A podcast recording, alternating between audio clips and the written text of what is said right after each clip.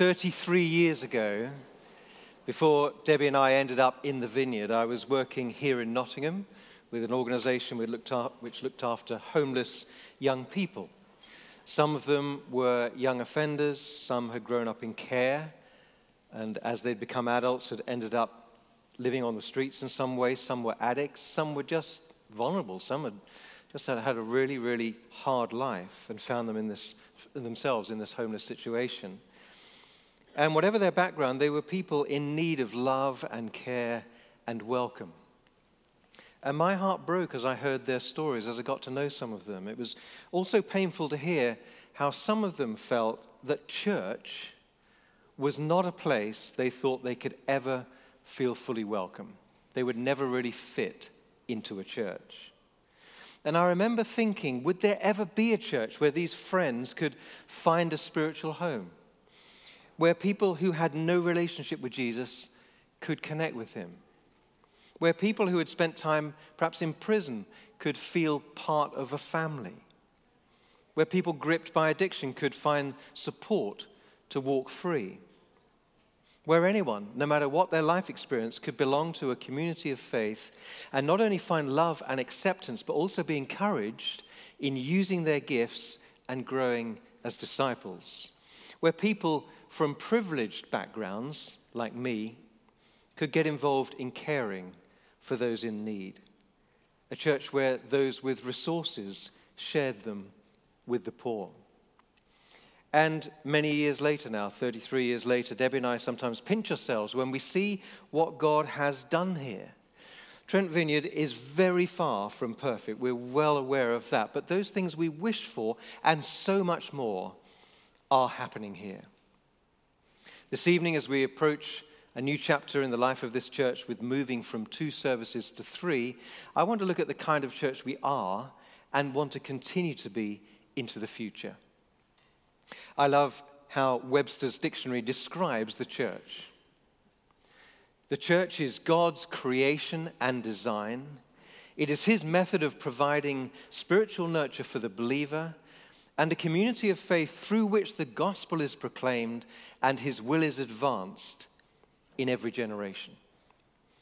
As I've thought about how this church might reflect this description, I've read my share of books, attended seminars and conferences, and had countless conversations on growing healthy churches. And there is much wisdom and experience out there from which we can all learn. But I'm convinced that many of the best examples of the kind of church that God wants to build are found in a book with which many of us will be familiar. It's called the Book of Acts. And this evening, I'm going to confine myself to one brief paragraph, a little cameo in the book of Acts, chapter 2, verses 42 to 47. And this little passage summarizes what was happening in the first church, which was in Jerusalem 2,000 years ago. So if you've got a Bible, do turn to Acts chapter 2. Otherwise, the screen should show it as we read it. They devoted themselves to the apostles' teaching and to fellowship, to the breaking of bread and to prayer. Everyone was filled with awe at the many wonders and signs performed by the apostles. All the believers were together and had everything in common. They sold property and possessions to give to anyone who had need. Every day they continued to meet together in the temple courts. They broke bread in their homes and ate together with glad and sincere hearts, praising God and enjoying the favor of all the people. And the Lord added to their number daily those who were being saved. In the short paragraph, we see a blueprint of the kind of church that God has called us to be. Of course, it doesn't include everything a church should be, nor does it describe the ideal church. Like us today, it was far from perfect, as the bulk of the New Testament shows, with many of its pages devoted to correcting the early church when things went wrong. But there are qualities, behaviors, characteristics which the early believers exhibited in this passage and then through the book of Acts from which we can really learn today. And as we look at these things, can I encourage you not to think of this church as Trent Vineyard as being a place you go to on Sundays or an organization which, yes, I agree, should do these things, but rather as us, the people who belong together in this little expression of God's church. What the church does and is, is essentially what you and I do and are. A few weeks ago, I talked about the church being like a body made up of many parts. We're all needed. And the church is ultimately simply an expression of each and every one of us. So, as you listen this evening, let me encourage you to consider at least one thing that you can personally take from tonight that you might contribute in the coming weeks to helping the church, this church, be all that it could be. So, first of all, the kind of church the Lord wants to build is biblical. The first thing we read about the early church is that in verse 42, they devoted themselves to the apostles' teaching. Now, the apostles' teaching, which was at the time yet to be written down, became the beginnings of the New Testament. Today we have the Old and New Testaments, the whole Bible. When Queen Elizabeth II was crowned in 1953, she was presented with a Bible and told by the Archbishop of Canterbury, We present you with this book, the most valuable thing this world affords. It's the best selling book in history, the treasures of which are deeper than we could grasp in a lifetime of studying it. Whether you have a paper copy or you have it on your phone or in some other format, the more we ingest it, the more we will understand God and the best way to live. I'm really enjoying using the Bible app with the Bible in one year being read to me each day by Nicky Gumbel and David Suchet. And it's become a daily habit since the beginning of the year. And I really encourage you, whether that's helpful to you or another way, find a way in which you can engage with the Bible that works for you. Devoting ourselves to the teaching of the Bible is a lot more, of course, than reading it and even understanding it it means living it. A biblical church is a church that's filled with people who, as the Apostle James says in James 1 22, are doers of the word and not hearers only. People who apply the Bible to their daily lives, not just the bits they're comfortable with as well. It'll be challenging sometimes to hear sermons which apply the truths of Scripture to our lives. On the one hand, we just hate it because it's very uncomfortable. The Bible confronts us uh, on some issue in our life. And at the same time, we love it because we know it's the truth that God is speaking right into our heart. A woman called Louise wrote this about what drew her to committing her life to Christ in one of the early Changing Lives books. At church, I saw people living life as Christians, trying really hard to be more like Jesus and actively living out their faith. There were no excuses made like, the Bible was written so long ago, but it's impossible to live like that now. I found myself in a place where I was challenged, not just verbally, but mainly by seeing people living the way I had always wanted to live, but never thought I could. Secondly, the kind of church the Lord wants to build is a loving fellowship. It says here, they devoted themselves to the apostles' teaching and to fellowship, devoted themselves to fellowship. Verse 42, they broke bread in their homes and ate together. Verse 46, every day they continued to meet together. They met together in the temple courts, they met together in their homes because a loving fellowship is a lot more than just being together for a couple of hours on a Sunday. They really shared their lives. The Greek word for fellowship comes from another Greek word, koinos, which means common or sharing. So, fellowship is not just about making small talk over a cup of church coffee, you know, on a Sunday. It's actually opening up our lives, getting under each other's masks. And it's one of the reasons we encourage everyone here to be part of a small group where you can get to know and be known by a bunch of people who share life together deeply knowing and caring for one another. Thirdly, the kind of church the Lord wants to build worships. As they shared meals together, it says they devoted themselves to the breaking of bread. Luke, the author of Acts, is talking about sharing the Lord's Supper, and as they shared meals together. The Lord's Supper is celebrated to remind us of what Jesus has done for us and looking forward to all he will do. It's about remembering Jesus as often as they were eating. At the Last Supper, Jesus said, Do this as often as you eat it in remembrance of me.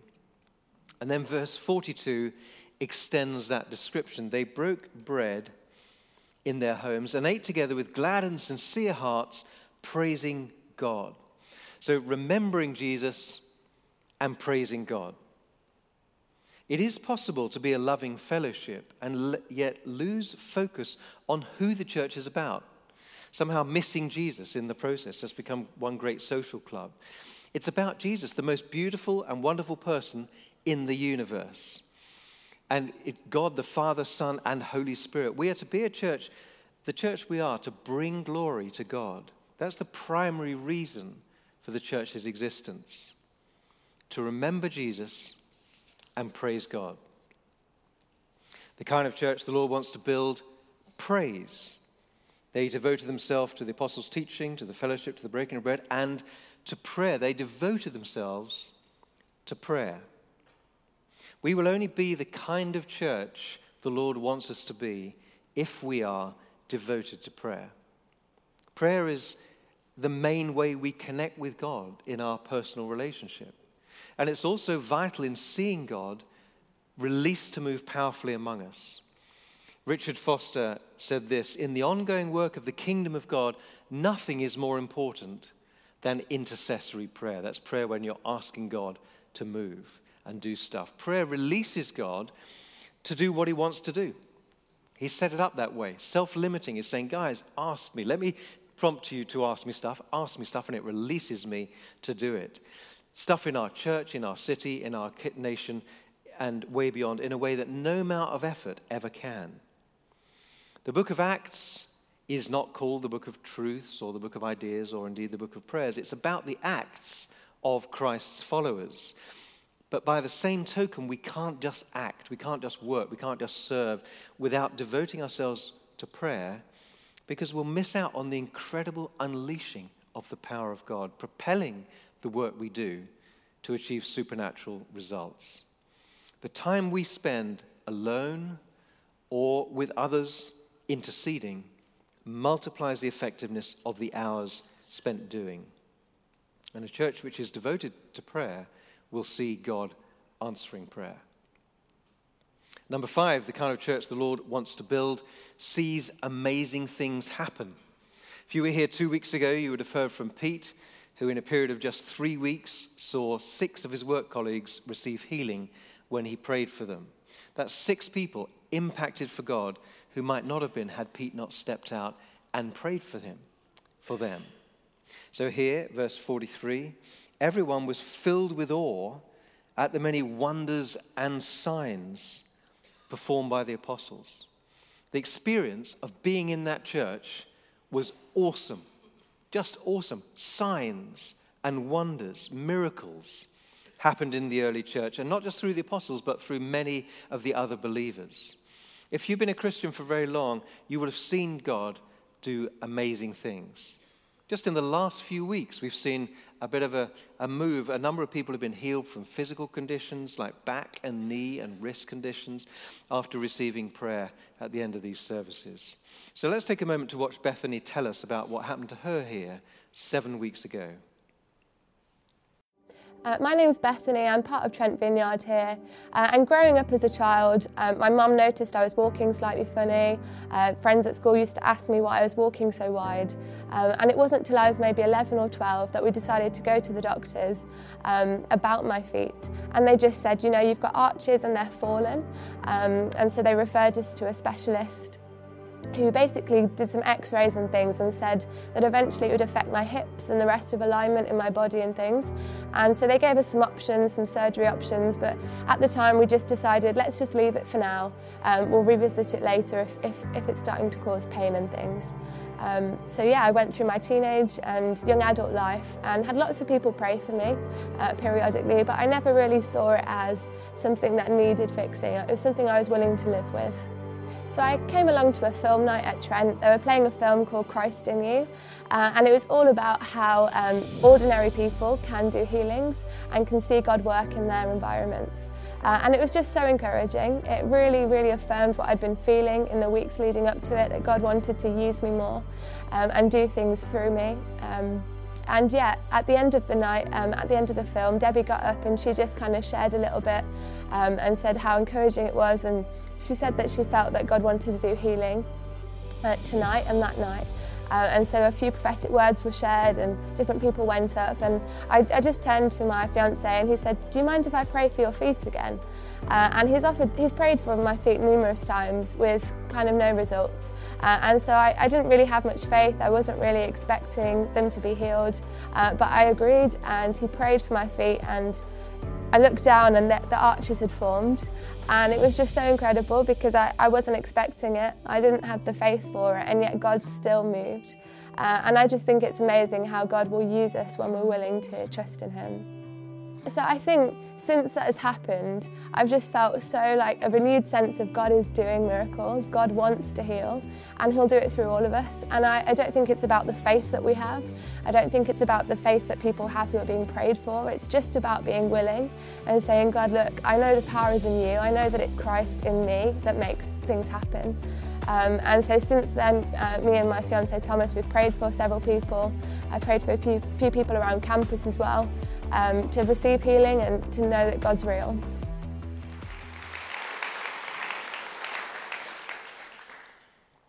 Amazing things are happening, but there's so much more we've not yet seen. Number six, the kind of church the Lord wants to build is generous. It says here in verse 44 all the believers were together and had everything in common.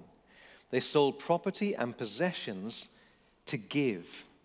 The church had caught a glimpse of God's amazing generosity in his son Jesus and responded with what can only be described as extravagant generosity. If there was a need, if they had it to give, they gave. We see later on in the book of Acts that people still own stuff, houses and land, but from time to time they voluntarily sold them and brought the money. Our journey as a church here has been marked just incredibly by extravagant generosity. These facilities we're in, just one testament to that. Let me give you an example. Just three weeks ago, when we took a special offering to add to what we already had given from the Set Apart Fund and what many of our leaders had given at the recent National Leaders Conference to be invested in the National Youth Camp you just heard referred to, Dreaming the Impossible. It's happening next weekend, but from next year is going to explode to multiple times that size.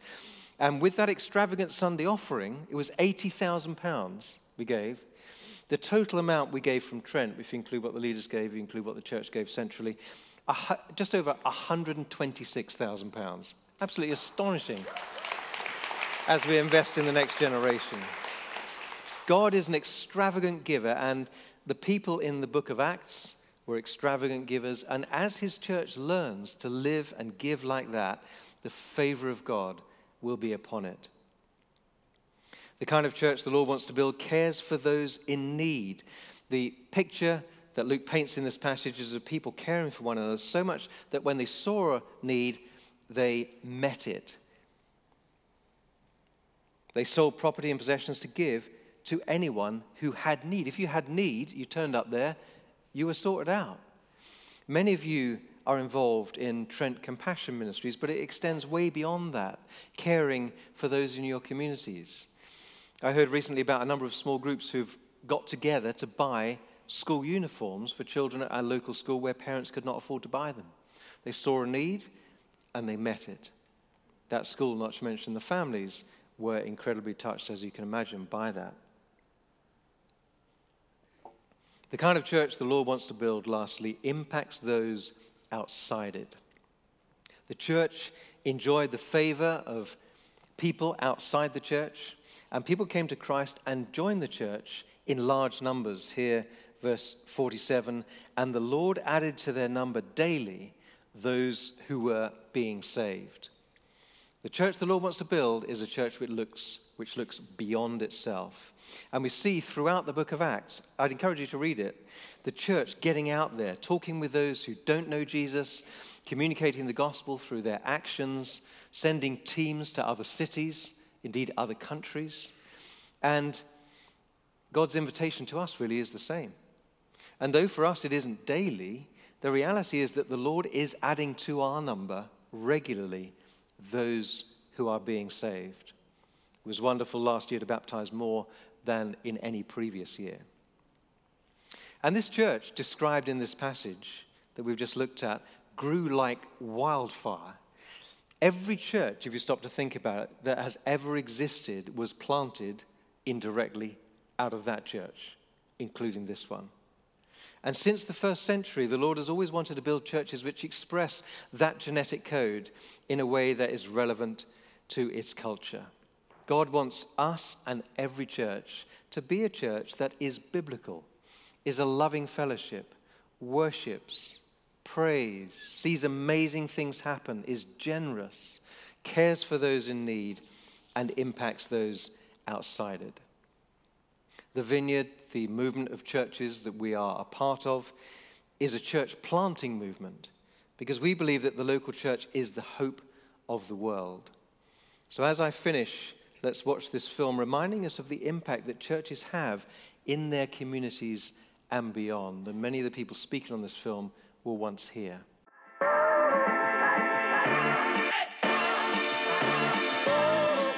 Hi, my name's James and I head up the church planting team with my wife Jen.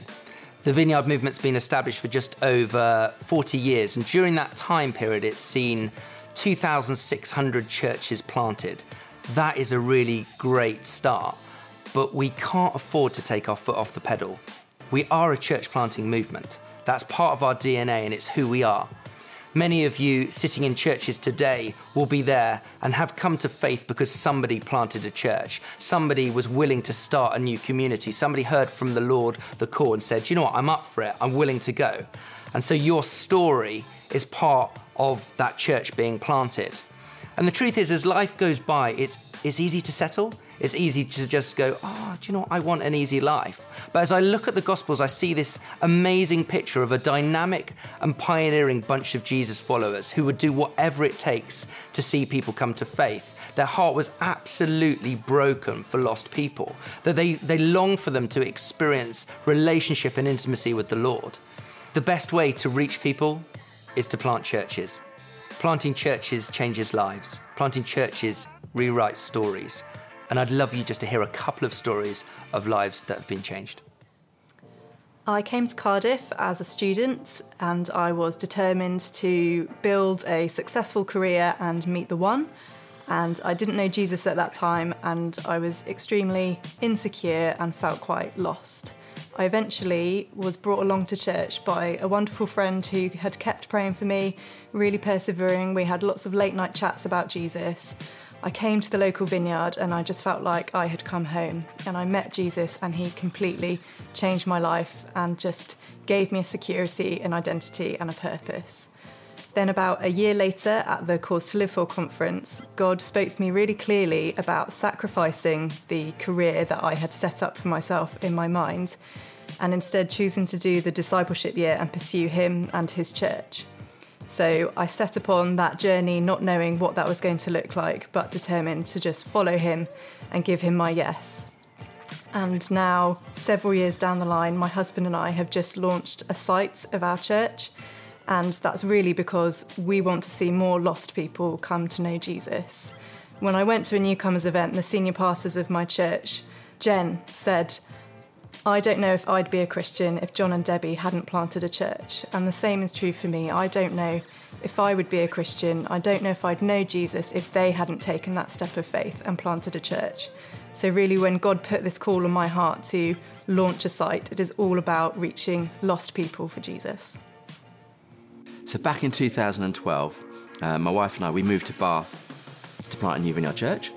I remember vividly right at the beginning, we were meeting um, in a local pub right in the early days, uh, almost in our second meeting. And um, this chap named Sam, he came to faith um, or began his journey of faith um, in that moment um, where he encountered the Holy Spirit for the first time. And he kind of got swept up uh, both in pursuing Jesus. Um, but also in this journey of a, a, a new community forming. And um, he came to, to faith probably uh, three to four months into it. He got involved with our, our uh, one of our small groups, over the coming years, he uh, led small groups and served and really carried everything about us as a community. Fast forward six years, and um, we were announcing to our leaders that we would be planting our first church. We had a couple, Jamie and Kath Brayford, who had come and joined us, and um, they they come to train and they come to the end of their training, and we knew that they were that God was speaking. They were going to be planting in Liverpool, and so we were announcing it to our leaders um, and just literally celebrating it and inviting anyone in our community that that may want to go on that journey or be part of that journey to, to consider it. Well, two, day, two days later, or around about then, I remember getting a phone call from Sam, and I saw as soon as it came up on my phone, I knew that that it was that they were thinking about going, and um, they came around for dinner, um, and we sat and we chatted, and immediately they said, "Look, we feel like God is saying we've got to go. Uh, we've been looking, we've been sensing a stirring for a new adventure." And when Jamie and Kath mentioned it, uh, and they mentioned the city, we were like, we've got to be part of this. So there was a heavy heart, just because Sam had been the first fruits of our community, and I love that. Um, but we knew they, they, they were going to go, and so he, I said, "What's your plan?" he said, "Well, we don't really have a plan. We're going to be we're going to be putting our resignation, our, our, notice into our jobs, and we're going to move in faith. We believe God's going to provide for all that we need." And we we're like, "Sure, do it." Anyway, they left that evening, and I just still remember sitting there, still really heavy-hearted. No one wanted to celebrate, but also being heavy-hearted, and um, I felt like Jesus just nudged me at that moment, and he said, "Look, when you when you travel down that M5." uh, on the way to Bath when you moved to, to plant this church, if I said to you that the first disciples that are going to come out of this community we're going to be the ones that would be willing to give up their jobs and move across the country to a new city to plant to be part of planting a new church, what would you say? And suddenly in that moment I had that realization of like, oh my word, this is exactly what we're about. This is exactly what what a vineyard church is about. It's a church that gathers and sees God create disciples who want to see more and are willing to go when Jesus says go. And so my heart went from being heavy to being just overwhelmed and remind and it reminded Flick and I, and we hold this now dearly, is this is in our DNA that we are to we are to see disciples that grow as part of our community. That when Jesus says go, they can't but but go. They will they have to go and they're willing to give up everything to follow him. Those are amazing stories. Every single one of you sat in a vineyard church right now is there because somebody had an audacious dream to plant a church, to start a new community. And that's not just for you, it's for your colleagues, for your workmates, your neighbors. It's a place where people can come and find Jesus. As I've been talking and as the videos played, some of you are feeling stirred you're feeling stirred towards church planting, and I'd encourage you to take the next step of the journey, to train, to see where that goes. For others of you, it could be going on a church planting team. I met an elderly couple recently who, who came and said to me, We don't care where we go, we just feel called to go on a church plant. For others of you, it could be to support that church financially, to give towards it, to enable it to happen. For others, it could be to pray. There are so many different ways to be involved. This is an adventure for the whole movement. We cannot settle. We are a church planting movement. We are a multiplying movement. We multiply small groups. We multiply churches. Planting churches changes lives. Whatever your role, we want to invite you into this adventure as we plant churches that plant churches that plant churches.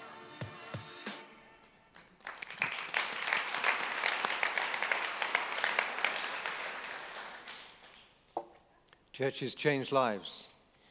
Churches rewrite stories. And as Mike Newport said on the film, when God says go, go. Some people are sent to other parts of the country and even beyond to start new churches. We've had the privilege of planting at least 12 churches from here. I say that because there are others that trace their roots here. Some of you will have recognized James and Mike, who were speaking on that film, who had been on our staff.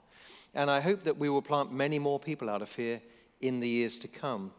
There are as many people around the nation worshipping in churches that have been planted out of Trent as there are worshipping at Trent, which is just amazing. Every one of those people will have stories like those we heard in that film. So when God says go, go.